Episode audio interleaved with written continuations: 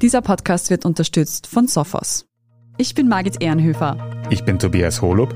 Das ist Thema des Tages, der Nachrichtenpodcast vom Standard.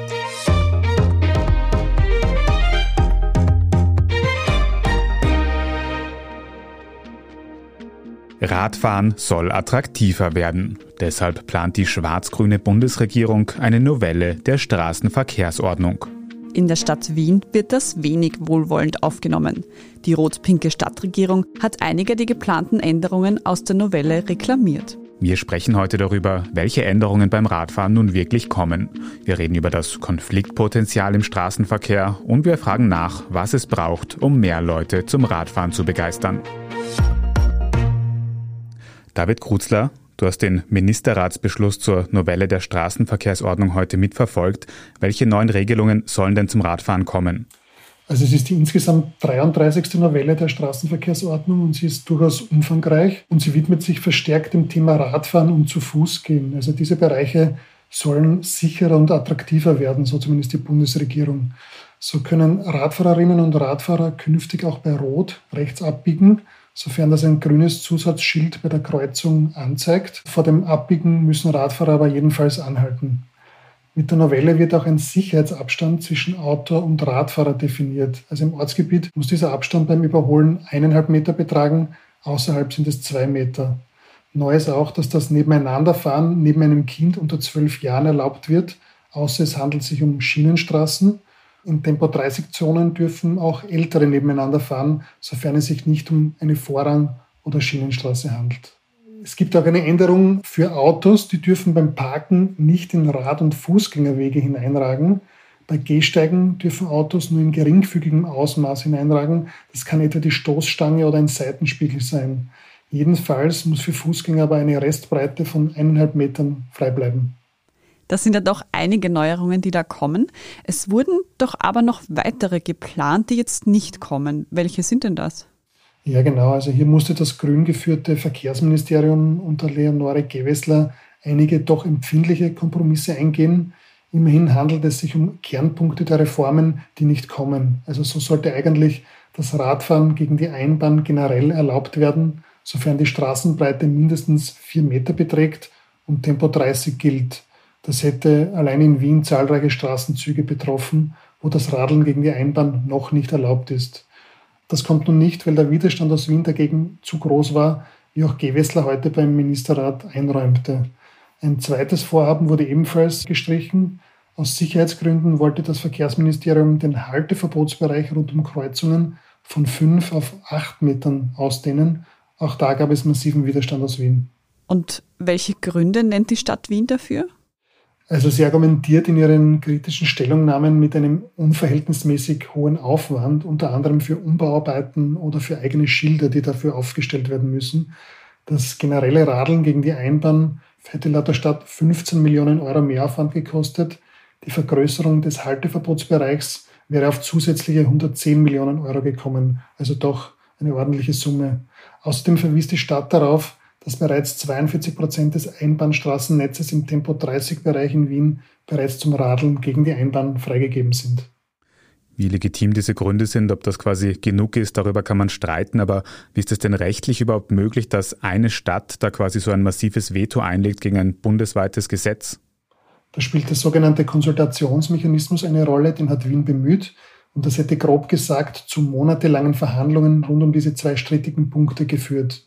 Und um nicht die ganze Novelle so lange aufzuhalten, hat Gewessler also das Radeln gegen die Einbahn und die Vergrößerung des Halteverbotsbereichs bei Kreuzungen ersatzlos gestrichen, schweren Herzens, wie sie heute meinte. Aufgeschoben, aber nicht aufgehoben. Gewessler will über diese beiden strittigen Vorhaben weiterhin mit der rot-pinken Wiener Stadtregierung verhandeln und eine Einigung finden.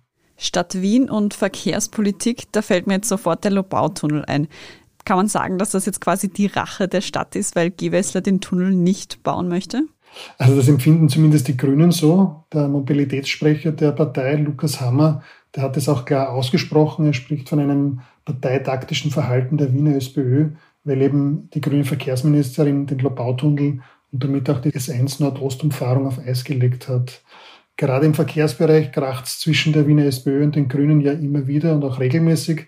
Bürgermeister Michael Ludwig kann den Wiener Grünen aber auch zum Beispiel vorwerfen, dass sie einst noch in Regierungsverantwortung die umstrittene Wiener Stadtstraße mitgetragen haben. Jetzt in Opposition sprechen sie sich aber vehement dagegen aus. Wann tritt denn diese restliche Novelle jetzt in Kraft? Und vielleicht kannst du dann noch ganz kurz für uns einschätzen, ist das ein großer Wurf, diese Novelle? Zum Inkrafttreten, also nach dem Ministerratsbeschluss, muss die Novelle natürlich noch im Nationalrat beschlossen werden. In Kraft treten sollen diese Maßnahmen dann, wenn der Beschluss vorliegt, am 1. Oktober, also in dreieinhalb Monaten. Also meiner Meinung nach ist das durchaus ein großer Wurf, der sozusagen erstmals auch den Radverkehr ein bisschen bestärkt, einige Vorteile schafft, auch quasi den Fußverkehr ein bisschen mehr ins Zentrum rückt. Ja, die Dominanz des Autos im Verkehr wird dadurch aber jetzt nicht rasend angegriffen. Zumindest sind es erste Schritte und wir werden sehen, ob sich vielleicht bei den strittigen Punkten doch noch etwas bewegt. Vielen Dank für diese Einschätzung, David Krutzler. Vielen Dank. So viel zur konkreten Gesetzesnovelle, die heute im Ministerrat behandelt worden ist, wie es um das Radfahren generell steht in der Stadt, am Land und was sich da in Österreich ändern müsste, damit es besser angenommen wird. Darüber reden wir nach einer kurzen Pause. Bleiben Sie dran. Oftmals werden Cyberangriffe heutzutage unter dem Radar der traditionellen IT-Sicherheitslösungen durchgeführt, da nur wenige Organisationen intern die richtigen Tools, Mitarbeiter und Prozesse haben. Um sich proaktiv vor solchen Bedrohungen zu schützen, bietet Sophos seinen Managed Threat Response Service, kurz MTR, an. Holen Sie sich jetzt Ihr Threat Hunting Team an Bord. Mehr Infos unter www.sophos.de/mtr. Wir haben gerade gehört, dass vor allem das Radfahren in der Stadt für Konflikte sorgt. Stefanie Rachbauer, du hilfst uns jetzt noch einzuschätzen, warum das so sein könnte. Was sagst du? Wie ist es aktuell in einer Stadt wie Wien mit dem Fahrrad unterwegs zu sein? Radfahren in Wien ist, glaube ich, grundsätzlich eine schöne und schnelle Möglichkeit, von A nach B zu kommen. Aber es ist auch ein bisschen stressig. Es kommt sicher immer darauf an, was man als Vergleichsmaßstab heranzieht, zum Beispiel mit welchen Städten man das vergleicht. International gibt es da sicher noch Luft nach oben, wenn man sich Städte wie Kopenhagen und Amsterdam anschaut. Aber verglichen mit anderen österreichischen Städten ist Wien da eh ganz gut dabei. Aber auch da kommt es natürlich wieder darauf an, wo man unterwegs ist. Also wenn ich auf einem baulich getrennten Radweg unterwegs bin, geht es eigentlich meistens recht problemlos, zum Beispiel am Ring oder am Donaukanal, wobei man auch da mitunter gute Nerven braucht. Wenn ich jetzt im Fließverkehr fahre, wo ich mir die Straße mit Autos teilen muss, dann ist natürlich von vornherein stressiger. Apropos getrennte Verkehr Verkehrswege. Ein anderes Verkehrsmittel, das dir auch auf Fahrradwegen begegnen kann, sind seit den letzten Jahren E-Scooter, die doch auch immer wieder für Aufregung sorgen. Was sind denn eigentlich aktuell die Regeln beim E-Scooter-Fahren? Und warum gibt es ja immer wieder Probleme? Also bei den E-Scootern ist generell so, dass die gleichen Regeln gelten wie für Radfahrer, also die sind gleichgestellt. Das heißt, man muss Radverkehrsanlagen benutzen, sofern es welche gibt und darf nicht am Gehsteig fahren zum Beispiel. Als Alkoholgrenzwert hat man eben auch 0,8 Promille und man darf eben zum Beispiel auch nicht zu zweit am E-Scooter fahren, was man ja ganz oft aber sieht. Und da sind wir vielleicht auch schon ein bisschen bei den Problemen. Also vielleicht nehmen es dann manche Nutzer doch nicht so genau. Die Scooter sind ja doch sehr wendig und man kommt schnell überall durch und dann fährt man halt vielleicht doch mal am Gehsteig, obwohl man eigentlich weiß, dass man es nicht darf. Was uns der E-Scooter, glaube ich, oder die Aufregung um den E-Scooter generell erzählt, ist dieser Streit um den eh schon begrenzten Raum für Radfahrer und Fußgänger. Und jetzt kommt dann noch eine Gruppe an Nutzern dazu und das verschärft natürlich bestehende Konflikte. Also sowohl beim Fahren wo jetzt vielleicht der Radfahrer sich ärgert, weil er jetzt auf seinem Radweg, der eh schon zu schmal ist, noch weniger Platz hat oder sich den Platz eben noch mehr erkämpfen muss vielleicht und gleichzeitig der Fußgänger, der sich ärgert, weil er am Gehsteig über einen E-Scooter drüber stolpert, der dort unbedacht abgestellt wurde. Du hast es jetzt gerade schon beschrieben, es ist zu wenig Platz für zu viele unterschiedliche VerkehrsteilnehmerInnen. Gibt es denn positive Beispiele, wo Fahrradfahren im Verkehrskonzept priorisiert wird? In Wien würde ich sagen, gibt es schon immer wieder Beispiele, wo man sich das traut oder getraut hat, den Radfahrern Platz zu geben, ganz bewusst. Das war aber dann auch immer mit großen Konflikten und mit großer Aufregung verbunden. Mir fällt da zum Beispiel ein, der Radweg am Getreide Getreidemarkt, der Lückenschluss, der vor einigen Jahren gemacht wurde, wo auch eine Autospur weggenommen wurde und dann die Verlängerung an der linken Wienzeile runter, wo auch wirklich geschaut wurde, dass man in einem durchfahren kann und nimmer im Mischverkehr ausweichen muss zum Beispiel. Und es gibt auch einige Projekte, die jetzt in Planung sind, zum Beispiel auf der Praterstraße. Da ist auch ein breiter Radweg geplant, stadtauswärts, wo auch eine Autospur weggenommen wird zum Beispiel. Das ist eine notorisch überlastete Stelle zum Beispiel. Also da erwarte ich mir, dass sich da viel verbessert für die Radfahrer. Oder auf der Heiligenstädter Brücke zum Beispiel, wenn dort die Sanierung fertig ist in Döbling, dann soll diese Ersatzbrücke, die jetzt für die Autos gebaut wurde, den Radfahrern und Fußgängern zur Verfügung stehen. Also ein eigener Fußgänger- und Radfahrersteg mit einer eigenen Rampe auch am Donaukanal runter. Also das sind, glaube ich, Projekte, die man durchaus positiv hervorheben kann. Du hast jetzt schon einige konkrete Beispiele genannt, wo quasi Verkehrswege umfunktioniert werden, vielleicht auch mal eine Autospur weggenommen wird, damit das Radfahren besser funktioniert. Was denkst du denn, wie müsste ganz grundsätzlich so eine Großstadt konzipiert werden, damit mehr Leute zum Radfahren motiviert sind? Wie, wie schaut die perfekte Radfahrgroßstadt aus? Also was alle Experten sagen, ist, dass es sichere Radinfrastruktur braucht und das ist in der Regel ein baulich getrennter Radweg. Das ist deswegen so wichtig, damit einfach jeder, also auch der vielleicht sich nicht so sicher fühlt am Rad, dort fahren kann. Und das motiviert dann die Menschen äh, umzusteigen. Also zum Beispiel, wenn ich dort mit meinem Kind fahren kann oder wenn mein Kind vielleicht dort sogar alleine fahren kann. Das wäre so ein Idealzustand. Oder ältere Menschen, die vielleicht ein bisschen wackeliger am Rad sind oder auch einfach Leute, die vielleicht nicht so schnell fahren wollen, die haben dann dort ihren Platz. Und das kann, glaube ich, wirklich Menschen dazu motivieren, umzusteigen. Und das ist aber halt leider noch nicht selbstverständlich derzeit. Es wird wahrscheinlich generell auch mehr brauchen als nur Gesetzesnovellen. Bei einigen baulichen Maßnahmen ist noch Luft nach oben, gerade in großen Städten wie in Wien. Vielen Dank für diese Einschätzung, Stefanie Rachbauer. Sehr gerne. Rad gefahren wird ja nicht nur in der Stadt, sondern auch am Land. Guido Gluschitsch, du bist viel außerhalb Wiens mit dem Fahrrad unterwegs. Wie sieht denn hier die Infrastruktur für Fahrräder aus? Setzt man sich gerne aufs Rad?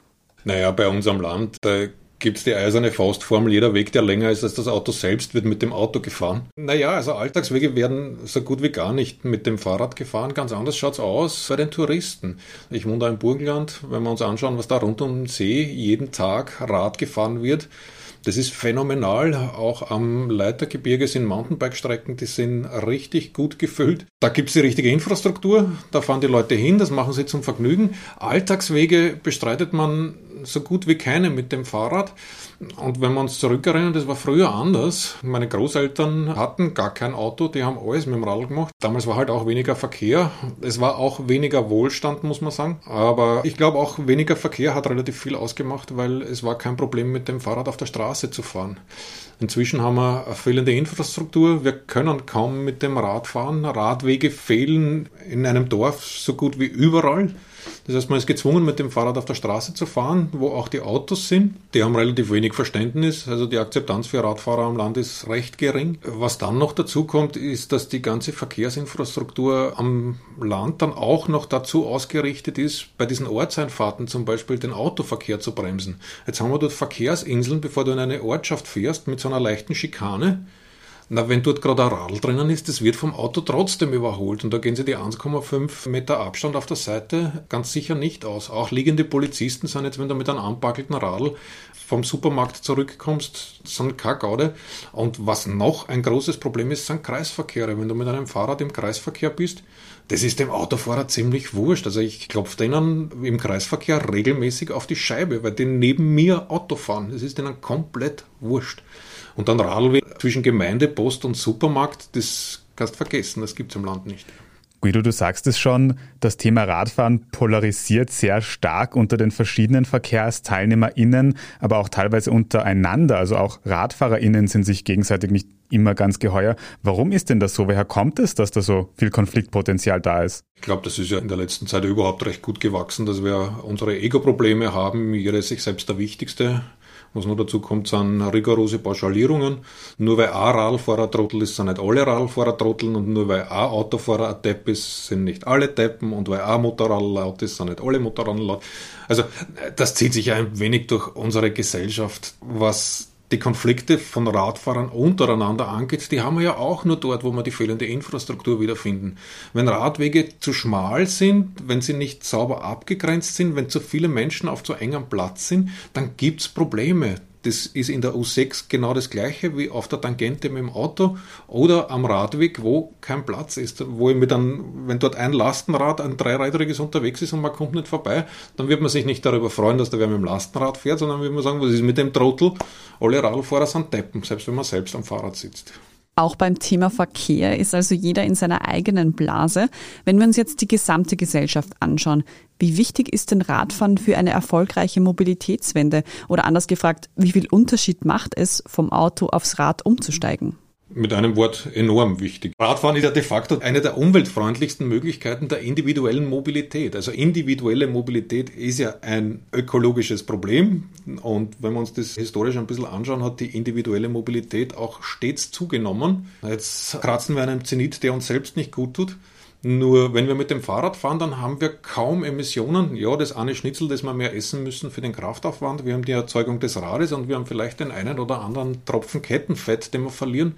Aber ansonsten sind die Emissionen, die wir beim Radfahren haben, unglaublich gering. Wenn wir uns jetzt anschauen, was das ökologisch bedeutet, wenn wir unsere Klimaziele schaffen wollen, dann müssten bis 2040 die zurückgelegten Personenkilometer mit dem Pkw im Vergleich zu 2080 um ein Viertel reduziert werden. Das heißt, wir müssen massiv aufs Auto verzichten.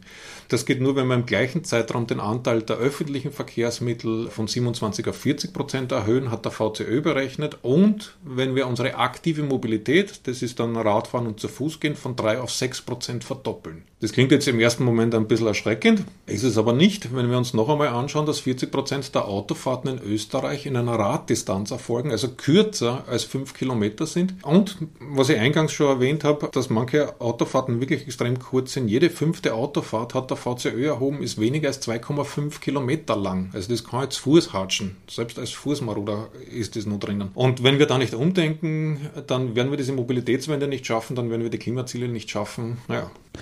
Also Radfahren doch ziemlich wichtig, vor allem auch für den Klimawandel, für die Mobilitätswende.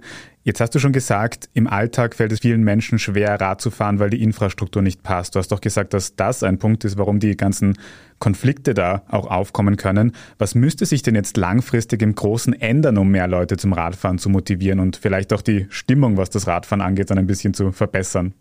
Wir müssen uns einmal anschauen, wie schauen Radwege aus. Wir müssen gute und schöne, sichere Radwege machen, die getrennt sind von allen anderen Verkehrswegen. Der Städtebund, weiß ich, hat vor kurzem eine Reise organisiert nach Deutschland, wo sich Gemeindevertreter die Best-Practice-Beispiele in Hamburg, Kiel und Bremen angeschaut haben. Alle sind dort zurückgekommen, völlig begeistert aus Kiel von einem Radhighway, einer Radschnellstraße, wo eine alte Eisenbahntrasse, die stillgelegt wurde, zu einem Radweg umgebaut wurde, der völlig getrennt vom anderen Verkehr ist. Da geht der Radverkehr über Brücken, über den Autoverkehr drüber. Es gibt keine Kreuzungen, es gibt keine Ampeln, nichts. Und dieses Angebot wird angenommen. Schauen wir uns andersherum an. Eisenstadt, nur wenige Kilometer von mir entfernt, die haben gerade ein großes Investitionspaket geschürt. Die wollen die Lücken im innerstädtischen Radnetz schließen und investieren dafür zwei Millionen in drei Jahren. Es klingt fantastisch. Ich darf zum Vergleich die, ich glaube, derzeit prognostizierten Kosten für die Stadtstraße liegen bei 460 Millionen Euro. 2 Millionen zu 460 Millionen Euro. Also ich glaube, da gibt es noch viel, was es zu verbessern gibt. Und, und solange wir die ganzen Investitionen in den Autoverkehr stecken, dann werden wir mehr Autoverkehr generieren. Das haben wir doch hervorragend bewiesen. Wenn wir diese Investitionen in Radinfrastruktur stecken, dann werden wir mehr Radverkehr generieren. Und da geht es jetzt auch gar nicht nur um Radwege, sondern es geht auch die Möglichkeit, mein Fahrrad sicher abstellen zu können. Wenn ich mir nicht sicher bin, wenn ich aus dem dem Supermarkt rauskomme oder aus dem Büro rauskomme, ob mein Fahrrad noch da ist, dann werde ich mir zweimal überlegen, das zu nutzen. Aber ich glaube, wir sind am richtigen Weg. Wir sehen, dass einiges geschieht in diese Richtung. Natürlich ist das denen, die das befürworten, immer zu langsam und denen, die dagegen sind, viel zu schnell und viel zu rigoros. Aber wir haben bis 2040 noch ein bisschen Zeit, um diese Ziele zu erreichen, die wir uns gesteckt haben. Und der Start ist einmal erledigt, glaube ich. Bleibt zu hoffen, dass diese Best-Practice-Beispiele und Rechenbeispiele, die du uns heute vorgerechnet hast, auch die Menschen im Kopf haben, die die Verkehrsnovelle jetzt eben geplant haben und umsetzen. Vielen Dank für diese Einschätzung, Guido Gluschitsch. Dank euch. Wir sprechen jetzt gleich in den Meldungen noch darüber, wie Großbritannien AsylwerberInnen noch im laufenden Verfahren abschieben möchte und was es mit der Hansinsel auf sich hat. Wenn Sie unsere journalistische Arbeit in der Zwischenzeit unterstützen möchten, dann können Sie das zum Beispiel tun, indem Sie ein Standard-Abo abschließen. Wenn Sie uns über Apple Podcasts hören, dann können Sie dort auch ein Premium-Abo abschließen. Jetzt aber dranbleiben, wir sind gleich zurück. Oftmals werden Cyberangriffe heutzutage unter dem Radar der traditionellen IT-Sicherheitslösungen durchgeführt, da nur wenige Organisationen intern die richtigen Tools, Mitarbeiter und Prozesse haben, um sich proaktiv vor solchen Bedrohungen zu schützen, bietet Sophos seinen Managed Threat Response Service, kurz MTR, an. Holen Sie sich jetzt Ihr Threat Hunting Team an Bord. Mehr Infos unter www.sophos.de/mtr. Und hier ist, was Sie heute sonst noch wissen müssen. Erstens. Großbritannien will AsylwerberInnen noch während des Verfahrens nach Ruanda abschieben. Die beiden Länder haben ein Abkommen geschlossen, um illegal eingewanderte MigrantInnen gegen Zahlungen in das ostafrikanische Land auszufliegen. Dienstagabend hätte bereits ein Flugzeug mit 37 Asylsuchenden starten sollen. Der Europäische Gerichtshof für Menschenrechte hat das in letzter Sekunde verhindert. Die britische Regierung lässt sich dadurch aber nicht vom Plan abbringen. Laut der britischen Innenministerin Priti Patel arbeite man bereits daran, den nächsten Flug zu organisieren. Zweitens, die US-Notenbank Fed dürfte eine starke Zinserhöhung beschließen. An den Finanzmärkten wird mit einer Anhebung des US-Leitzinses um mindestens 0,5 Prozentpunkte gerechnet. Auch größere Zinssprünge wie 0,75 oder ein ganzer Prozentpunkt sind im Gespräch.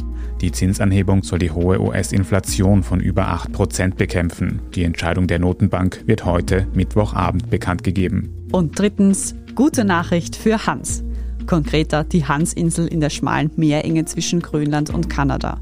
Wegen ihrer Lage waren die Besitzansprüche auf die Insel lange umstritten. Sowohl Kanada als auch Dänemark, das für die Außenbeziehungen Grönlands verantwortlich ist, haben die kleine Atlantikinsel für sich beansprucht.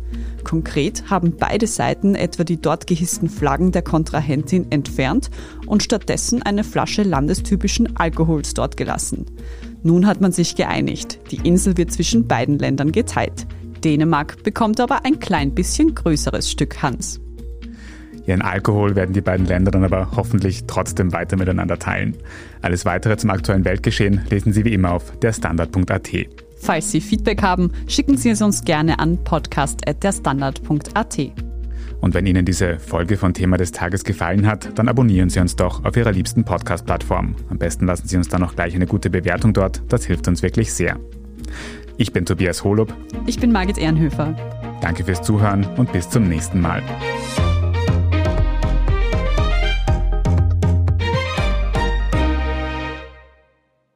Oftmals werden Cyberangriffe heutzutage unter dem Radar der traditionellen IT-Sicherheitslösungen durchgeführt, da nur wenige Organisationen intern die richtigen Tools, Mitarbeiter und Prozesse haben, um sich proaktiv vor solchen Bedrohungen zu schützen, bietet Sophos seinen Managed Threat Response Service, kurz MTR, an. Holen Sie sich jetzt Ihr Threat Hunting Team an Bord. Mehr Infos unter www.sophos.de/mtr.